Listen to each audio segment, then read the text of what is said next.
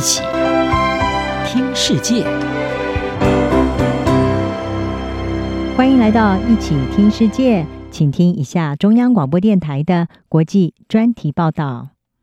今天的国际专题要报道的是日本国防战略大变革，政策前景充满挑战。日本在二零二二年十二月十六号通过了国家安全保障战略、国家防卫战略和防卫力整备计划等这三份安保文件，将要推动日本自二次大战之后最大规模的军备建制计划。而这项计划将会在未来五年内斥资三千两百亿美元，把日本的国防支出占国内生产毛额 GDP 的比例从现有的百分之一提升到百分之二。这将会使得日本成为世界第三大国防支出国，仅次于美国和中国。日本首相岸田文雄，他形容日本和他的人民正处于历史的转折点。他并且表示，日本正面临二战之后最严峻而且复杂的安全保障环境。他说：“扩大军备是我对我们面临的各种安全挑战的回答。”日本的新国防安全战略将北京描述为确保日本和平与稳定的最大战略挑战，以及日本和国际社会严重关切的课题，并且提到北京仍然不放弃以武力统一台湾的可能性。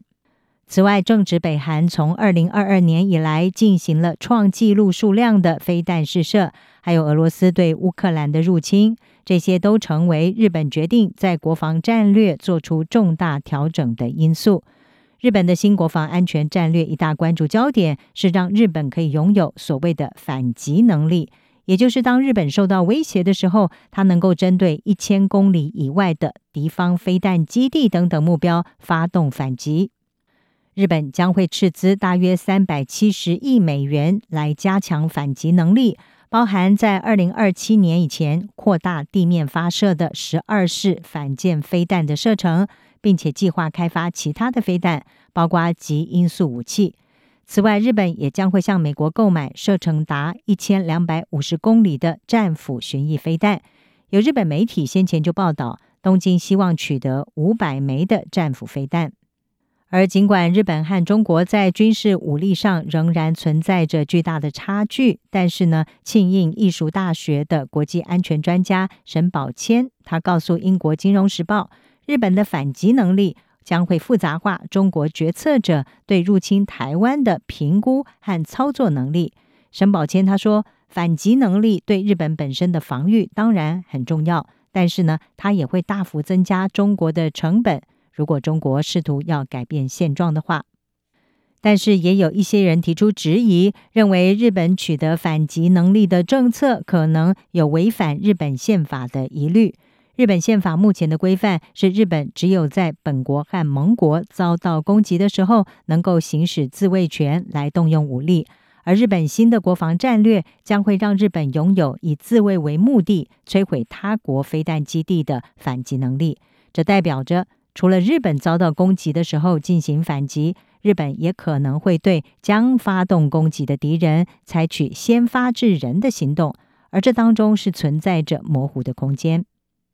日本早稻田大学宪法学者长谷部公男，他向美国全国公共电台 NPR 是指出，我们要知道他是否是先发制人，还有他是否合法，只能够在执行攻击之后才会知道。长谷部公男说：“日本政府或许可以成功的主张，单纯的拥有武器来作为威慑工具，而不使用它，是符合宪法的。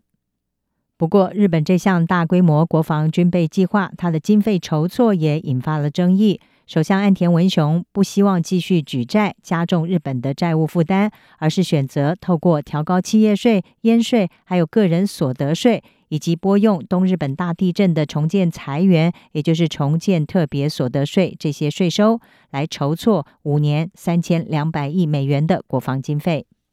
在政府通过了新的国防战略之后，日本共同社有一份民调是显示，有将近百分之六十五的受访者是反对加税来支付军事经费，同时有高达百分之八十七的民众认为岸田政府对于为什么要加税的说明并不足够。此外，岸田内阁的支持率还持续的保持在三十三点一趴左右，是岸田文雄自二零二一年十月上任以来的新低，也为岸田政府的政策推行增添了压力。对美国来说，日本加强军备，对于在东亚地区如果发生大规模冲突，包括台海可能发生冲突的时候，让日本可以扮演重要的角色。但是呢，一些专家也警告，在没有受到约束的情况下，东亚地区的军备竞赛加速，可能会加剧区域的不稳定。卡内基国际和平基金会核子政策计划的资深研究员潘达，他就告诉美国有线电视新闻网 CNN，他说呢，我认为这会继续的强化平壤和北京他们的威胁认知，我们将会继续看到这些动态在东亚升温。在这里，我们没有约束措施，我们也没有武器控制。以上专题由郑锦茂编辑，海清清播报。谢谢您的收听。